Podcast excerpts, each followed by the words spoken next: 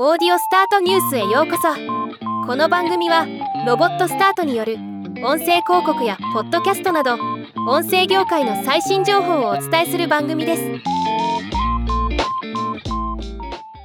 アクシオスが Google が音声アシスタントの Google アシスタントを一新し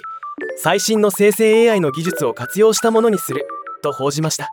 これはスマートスピーカーやスマートフォンで音声アシスタントを使うユーザーにはものすごい朗報だと思います。今回はこのニュースを簡単に紹介します。報道によれば Google はアシスタントを担当している数千人が所属するチームを再編成し数十人の小規模のレイオフを行いつつ新しい取り組みを進めていくとのこと。Google アシスタント担当副社長のピーユシュランジャン氏とプロダクトディレクターのデューク・デュケリス氏は私たちは人々の生活を変える生成 AI の深い可能性を目の当たりにし最新の大規模言語モデル LLM の技術を活用したスーパーチャージされたアシスタントがどのようなものかを探求する大きな機会であると考えています。我々は引き続きアシスタントに深くコミットしておりこの先の明るい未来を楽観視しています。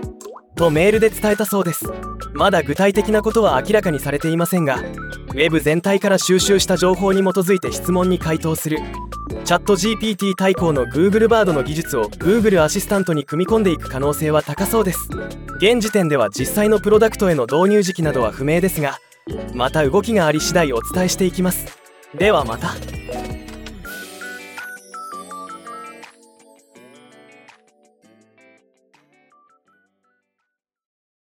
今回のニュースは以上です。もっと詳しい情報を知りたい場合「オーディオスタートニュース」で検索してみてください。ではまたお会いしましょう。